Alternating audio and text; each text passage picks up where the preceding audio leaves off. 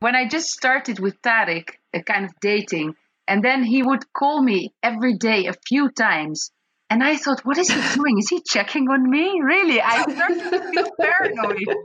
And then I realized living here longer is that that's what Palestinians do. They just call each other. Where are you? What are you doing? Welcome to the podcast Stories from Palestine. My name is Crystal, and I invite you to join me every week for interesting, inspiring, and unexpected stories from Palestine. Seven years ago, I moved from the Netherlands to Palestine to be with my Palestinian husband. We live with our two children in Beit Safafa, a town between Jerusalem and Bethlehem. We run a cafe and a bar in Bethlehem, and before the pandemic, I used to take tourists on alternative tours to learn about the reality of life for Palestinians in the West Bank. As the world is in lockdown due to the pandemic and we cannot receive any tourists at the moment, I decided to share stories from Palestine as a virtual tour. And maybe one day when the world opens up again, you will be inspired to come and discover the beauty of Palestine yourself. I created the website storiesfrompalestine.info and the Facebook page Stories from Palestine, where you can find links, photos, and background information. And now get ready for a new episode of Stories from Palestine.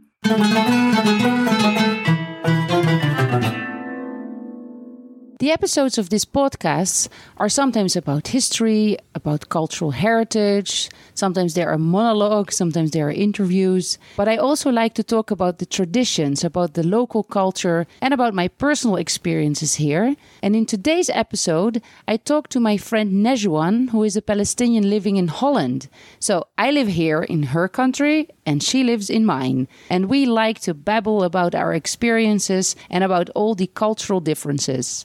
This was our first experience recording in a long distance call, but we had so much fun doing it. Nejwan, how is the weather in my country? It's very cold now. At this moment, I have to wear, I'm wearing a sweater. Ah, but I heard from my parents that it was like a nice September month, like a warm It month. is. Yeah, I mean, during the day it was very nice. It was sunny, but for me it was a little bit cold. Uh, for my standards, it's it's Ah. still a little bit. That it's not summer anymore, you know. At least you cool down. We've been having a heat wave for three, four weeks, and right now it's not so hot like during the day, but it's humid, and you just don't. You feel like ah, there's no this breeze in the night. I wish I was in Holland. I know, not only for this reason, huh?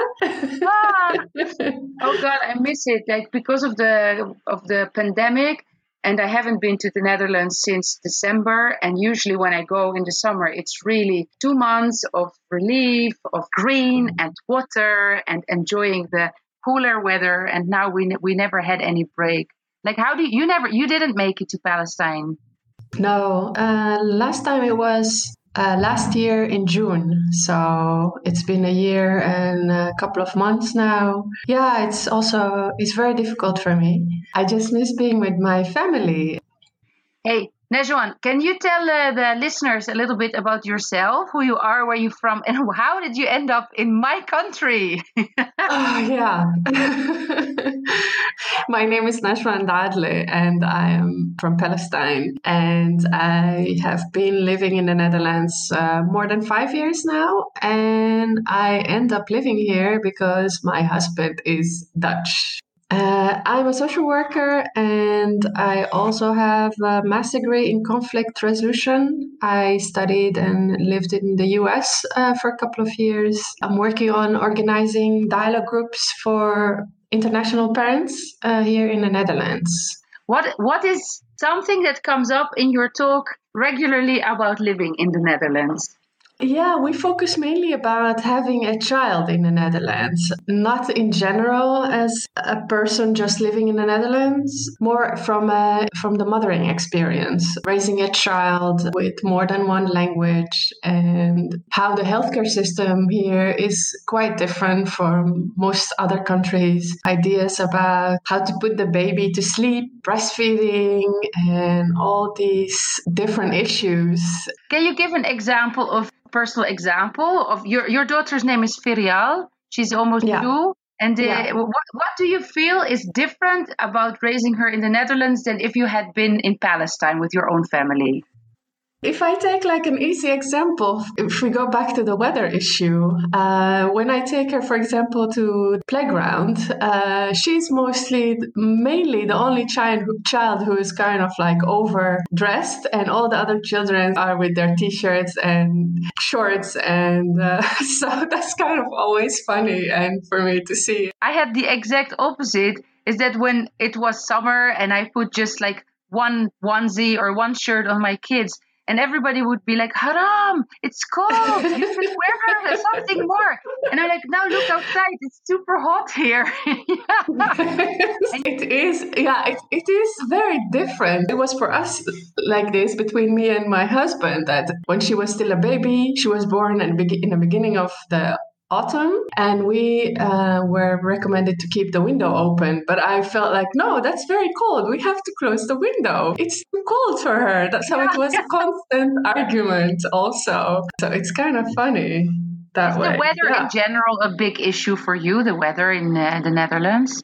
Yeah, it has a big impact on my daily life, I would say. That, for example, I wouldn't leave the house without checking the weather app because I learned that if it's sunny outside, it doesn't, you cannot trust the weather because in 10 minutes there would be a storm, uh, like rains pouring like cats and dogs. So I learned I have to be prepared. And beside that, what the difficulty is that the winter is so long and you can deal with the temperature, but the the fact that it's long and dark is very difficult for me. Yeah, that's true. But you, what you have in the Netherlands is that the summers are really long, where it gets really Yeah, early this is- daylight, and then until almost 10, 11 in June, you have the daylight. Here, it's always almost the same. Like it gets light between six and seven, and it gets dark between seven and eight all year long. There's just a little shift in it. Though I always say that for me, the summer here is like really like heaven. My uh, mood immediately changes towards the end of March because you start seeing the all the flowers blooming, and you can go outside and be more out uh, in general. Go on your and bike. Yes, oh yeah. And especially the fact what you said that the day is very long that you in one day you can have two days that you can go to work and like have a working day and afterwards another half a day of just going out and enjoying because you still have light until 11. How do you like biking? Did you do biking before when you were in Palestine? Yeah, sure. I grew up with, yeah, I always kind of had a bike and uh, I learned from an early age to bike. Uh, but of course, you know, in Palestine, it's not very common. Maybe nowadays it's more than uh, before. But here, it it's kind of a must. And some places, if you get if you want to get there, the bus will take much longer than taking the bike. And sometimes the bus doesn't even get most places. So you need the bike, and I love it. But I had to learn. I mean, I I knew how to bike, but uh, at that time we were living in Utrecht, and you know Utrecht is kind of, I think one of the biggest bike cities in the world. And um, for me, you know, it's funny. You, you only think, okay, we, when you want to ride a bike, you just need to know how to do it technically. But no, like in the Netherlands, there are kind of rules that you need to follow because otherwise you're like, uh, yeah, you easily can get into an accident. And I saw a couple of them in front of me. And what's really funny is that there is a rush hour in the bike lane. Mm, yeah, So- that's true. So I, in the first couple of months, I really was avoiding the rush hour because it was so scary for me. It was so busy, crazy.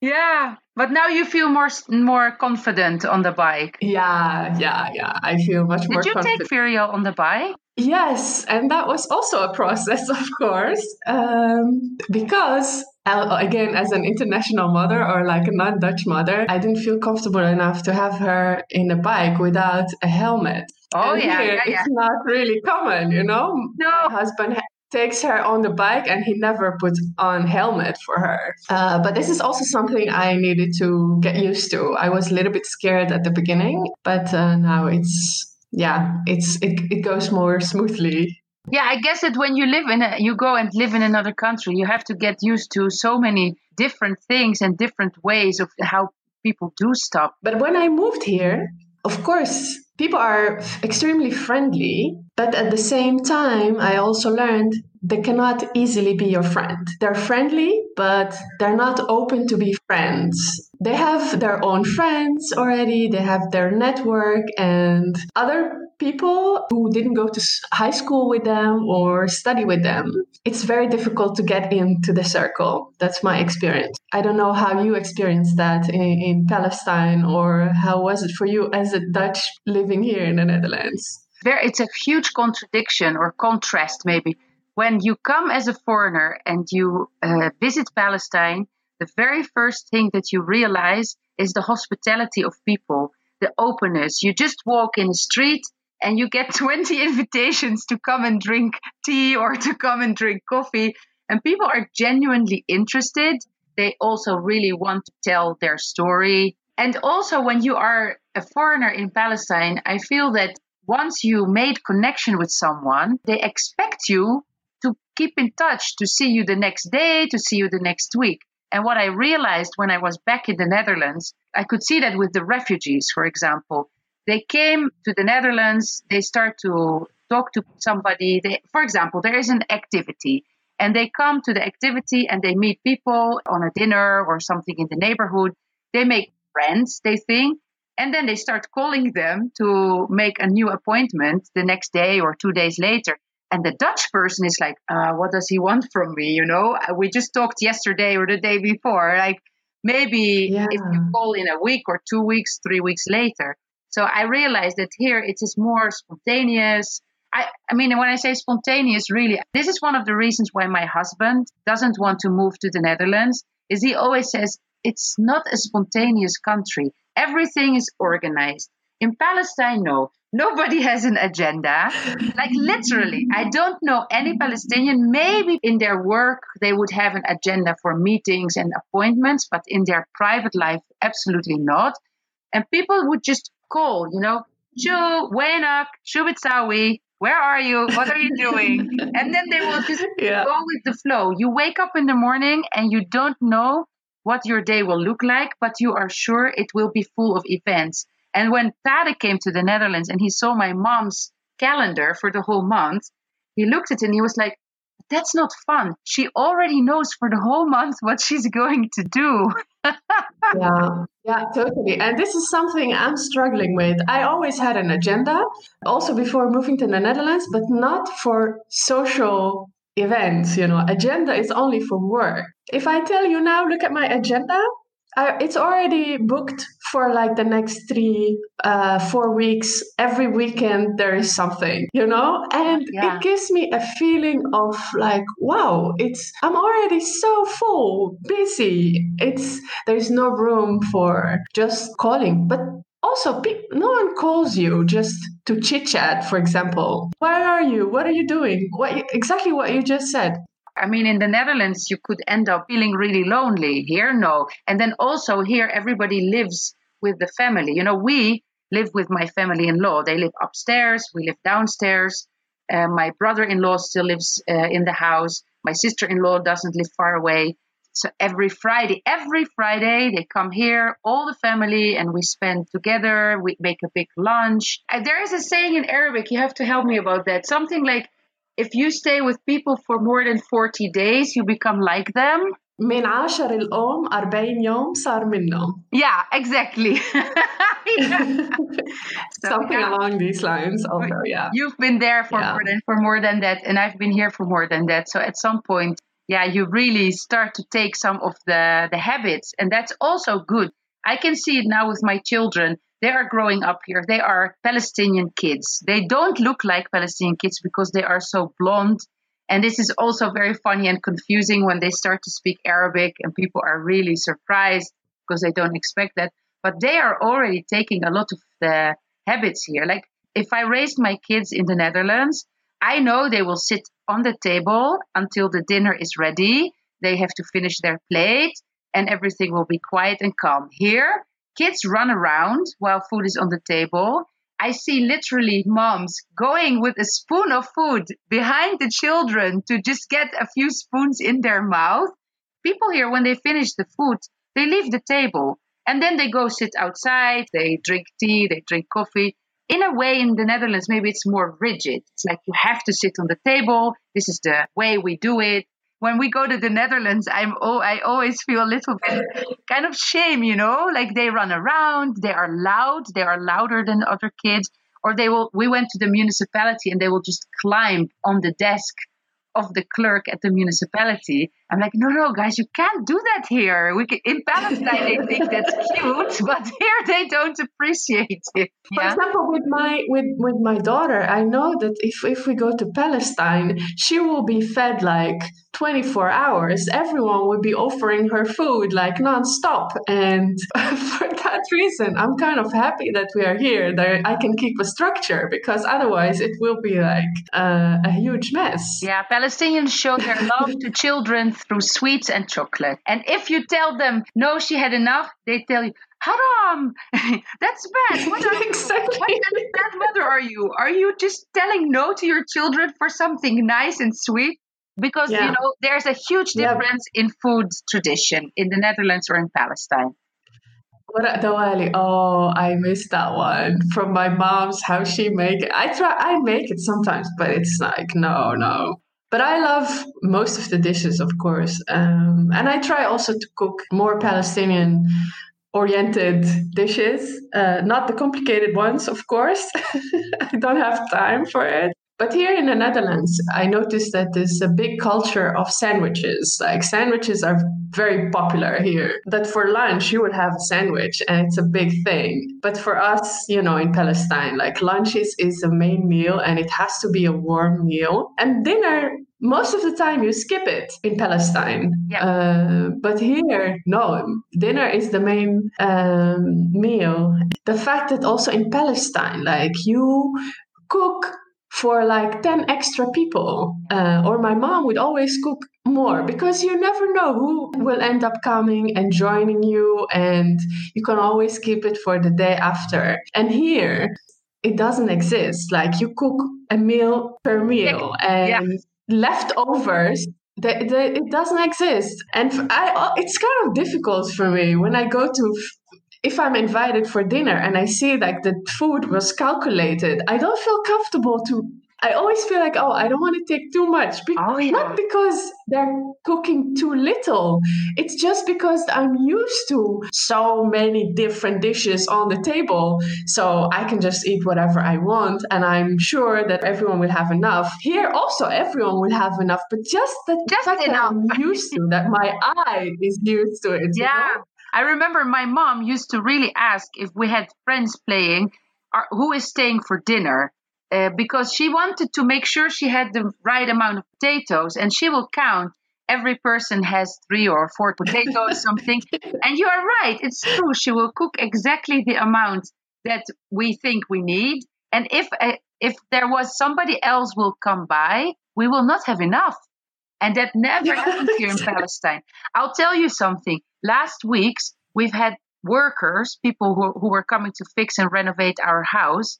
Every day, my mother-in-law made radda, radda, which is the lunch, right? She made yeah, radda yeah. for everybody, the painter, the carpenter, all the people. Can you imagine in the Netherlands that they are coming to fix your house and they're working and you feed them every day a warm meal? No. I, I think if you will offer them food, they will look at you like, huh? Yeah. you know, sometimes I offer them coffee or or a cup of water and they like are kind of like surprised. Or also sometimes my husband is kind of looking at me, no, they don't need this. They kind of cover it. They arrange it themselves, you know? Yeah. You know, I also remember very vividly in the beginning when I lived here, if I visited people and we had at first you get a huge lunch then they serve you coffee and then tea and then fruits and sweets. And there's no coffee at the end.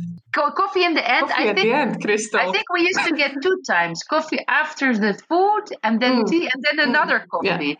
Yeah, I, I learned somehow that if you get your second cup of coffee it means that okay now you can leave. But when you want to leave they will tell you Badri, which means that's early. and in the beginning, I thought like, oh my god, I'm leaving too early. I should stay longer. And I felt a bit shame or something until I realized years later that Bedri just a way of saying that you know you're always welcome. Don't leave so early. But it doesn't mean something negative. It's so you have to stay yeah. Ah! No, the, the things that I learned about visiting people is that uh, when you go to visit a- anyone, it's very impolite to stay with your jacket on. That you have to take your jacket off as soon as you come in. yeah. And you know, in Palestine, we just stay with our jackets on because usually the, the houses are not that warm in the winter. So you just want to stay cozy with your jacket. But here it's no, it kind of gives them a feeling that you're not comfortable, that you're about to leave. So I learned to take off my jacket Yeah. Yeah. and also to get used to the fact that when I when I want to leave, no one will tell me Badri. No. And it's kind of like every time it's weird to me. I say I'm gonna leave. "Oh, okay, yeah. Yeah. Uh, wel thuis. Yeah. Kind of waiting for this remark of no, maybe you can stay longer. No, never comes. There was a Palestinian guy who was just new in the Netherlands since a few months, I think. And somebody asked him if he wanted to drink something. And he said no. And then he never got anything to drink because when you say no to a Dutch person, it means no. But in Palestine, when they ask you, do you want something? Then you say no in the beginning, a kind of politeness. And then at some point, they will keep pushing you. Come on, no, have something to drink. What do you want to drink? And then the second, third time, you'll say, like, okay, I'll have something. So this guy in the beginning didn't know that. So he never got anything to drink. if you say no, no one is gonna insist on you on anything, you know. No is no. exactly. There's no insisting like here. Exactly. Yeah. The same with the, in the end of the, the meal that you feel that you finished already two plates and they'll just put another piece of chicken on your plate. yeah. Eat more. yeah. Next one, you learned Dutch very quickly. I mean, we're speaking English now because we have people listening to our podcast who don't know Dutch or Arabic. I have to say and give you this compliment because I've been coming and going to Palestine since 12 years, living here since seven years, and I managed to make a small conversation and understand what people say, but I never managed to get to the level that you are. When you speak Dutch, you use words like, oh my God, how did she know these words? So you are really good. But what do you think about the Dutch language? What's your experience with it? Thank you for the positive feedback about my language. I'm always insecure about it, of course, but you helped me a lot with it also to get more confident because when you start learning a new language, you want to have people giving you positive feedback, and this helps a lot. I mean, to my feeling, I'm still learning and I make a lot of mistakes still, but I got to a level where I don't mind anymore. I just go for it and I use the language that I know. And the thing is that I already spoke three languages when I start learning Dutch, and for me, I was never really motivated to learn the language uh, properly as the other languages that I learned. Um, so I always thought, no, I just want to learn it so I can manage, you know. Um, I don't want to be fluent. And this is, I think, influenced my learning process. Dutch language is I think it's one of the most difficult languages. Of course, Arabic is also very uh, difficult. But for me, what's difficult is that it's very different from the other languages that I speak. Maybe it's similar to English in the, the words. Uh, so it, with vocabulary, it's easier for me, but with the grammar, it's extremely difficult. It's very different. And the logic is non logic. A lot of exceptions, a lot of verbs which are exactly written the same, pronounced the same with different meanings a lot of synonyms also it's a very rich language that sometimes i feel like every dutch person has his own language like you use a set of words that my husband wouldn't use. Oh, so wow. that's kind of like challenging. Yes, that's what I noticed. It's very rich. It's very beautiful in that sense, but it's all. It also makes it more difficult. But it's funny that I also learned some uh, words which are similar in Dutch and Oh, yeah. Arabic, but with different meanings. Give an example. For example, the word zinnig. You know, that zinnig in Dutch means important, and in Arabic it means you know the this bad smell of an egg or of a chicken, cooked chicken, and yeah, for a lot of people, I think it's very cultural. This zinnig, I think it's only Arabic oriented word. In Dutch, I would use zinnig for it's useful. Yeah, it's u- a useful thing. oh, And okay, zinnig yeah. here, it's Yeah. true. My husband sometimes says it to the kids about their behavior. That it's ah, zinnig. That's true. Also, yeah. Ah, yeah. You know what I found so beautiful about the Arabic language is that you always wish each other kind of blessings. So in the morning when they say Sabah al khair, a morning of blessings, and then they answer Sabah al nur, a morning of light. Or there is so many ways to say, for example, when you want to stop the bus in Palestine to get off, you, you tell the bus driver, Yatik al afia. To stop the bus, you tell the bus driver, may God give you health. That's beautiful. When when I get out of the shower, Yeah. my husband tells me Na'iman, and I have to answer him Alayinam Aleki or Aleik, not Aleki. That God may give you the same. I never really understood the exact translation for Na'iman, but it's also some sort of blessing for being clean and being in a, a good shape, or after cutting your hair, also they say it, or shaving a beard. And we don't have that. Like, I remember coming to Holland after being living here for a longer time, getting out of the shower, waiting for somebody to tell me Naiman, and nobody said anything. yeah. But I like with the word yatik al it kind of like we say it so often to people you see in, you see in the street working or in the supermarket or and here sometimes I almost want to say it, you know, because I'm so used to it, especially if I see someone who looks like more coming from our region. But then I stopped myself because like okay, but I learned in Dutch you say works Werkse. werkse, which is Oh, kind of similar. Yeah, werk. Yeah. If you if somebody goes So I to work, learned that. you would say that like, yeah, have a good day of work. Werkse. Yeah, I forgot about that. You see, you can also forget your own language. I have a last question before uh, we call it a day. Which is uh, actually about the current situation with the pandemic. I just was thinking about that, like the different approaches of our governments or of our authorities towards it. Because you still have your parents here and you hear from them how the things are going and back in Holland. What, what can you say about that? Oh yeah, it's it's a huge difference. I mean, every time I talk to my mom and I tell her, "Yeah, I just got back from the city center. I just got back from the supermarket." And she said, "What? You can just go easily?" Yeah, and here everything is open. It's very rare to see anyone wearing a mask. I mean, in the buses and in the trains, you are obliged uh, to do it, but in the street, supermarket, no, no one. I think maybe because people here are less physical in the sense of hugging and kissing. I think that's the I was going to say, I was maybe. exactly thinking about that. Is that Dutch people in general are already more distant, while Palestinians they have this tendency to be closer together, to kiss and hug more. And here, if we have a wedding, we have an incredible amount of people five, six, seven hundred people. My in my wedding, we had seven hundred people. So I, I yeah, Oh, wow. yeah. I guess my family-in-law is very popular, or they all wanted to see the foreigner Ajnabiya bride. I don't know. They all showed up, the whole village. Exactly. But here, all the weddings and everything, and I think, and that's maybe was crazy here, is that the infrastructure that the Israeli government already put in place in the West Bank, and we live so close to the West Bank, basically on the border area. So all the checkpoints that were already there and the wall that is already there to control the freedom of movement of Palestinians was now used in the pandemic time and is still being used to stop the, the movement of people. So I found it very ironic mm-hmm. that especially in the beginning of the pandemic, we didn't have many cases at all because everything, yani mm-hmm. within a mm-hmm. daytime, the whole place, the whole West Bank was closed down, nobody in, nobody out.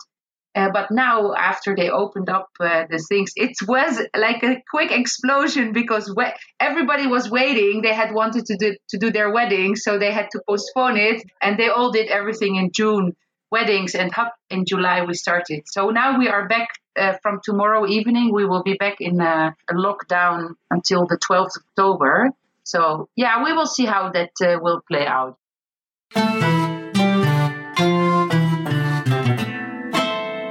It's really nice talking to you. I really enjoyed having a conversation with you about our uh, experiences in uh, each other's countries. And really, thank you so much for uh, spending some time. I also had so much fun talking to you, Crystal.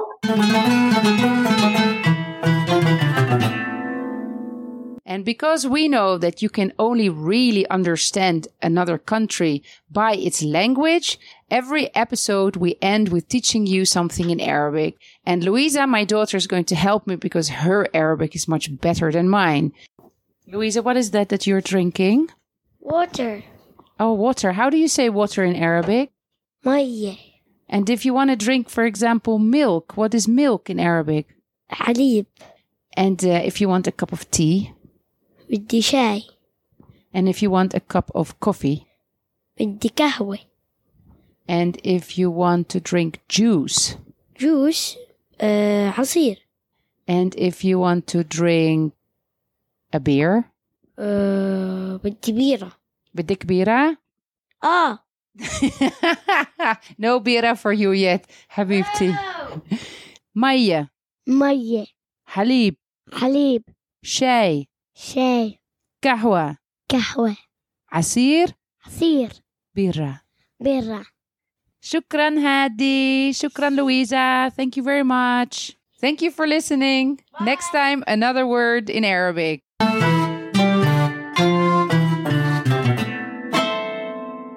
You have been listening to Stories from Palestine, which is a podcast focusing on history, cultural heritage, and stories from Palestine. You can subscribe to Stories from Palestine on Spotify, Apple Podcasts, Google Podcasts, or you can search on the Buzzsprout website Stories from Palestine, and there you find all the other podcast platforms that this podcast is listed on. On my website, storiesfrompalestine.info, you find the links to my social media accounts and extra information, links, and photos that I upload for each episode. If you enjoy listening to this podcast, then maybe you would feel like you'd buy me a coffee or a sandwich falafel. I mean, any kind of support really helps me in continuing making new episodes. And there is a very easy way to do it because I now have a Ko-fi account. You can open your browser and just type ko-fi.com slash stories from Palestine. And on my Ko-fi page, you will find lots of extras, uh, lots of nice extra information. You can chip in there with a couple of bugs, and then you become part of my Palestine podcast community. I look forward to you joining again next week for another episode of Stories from Palestine.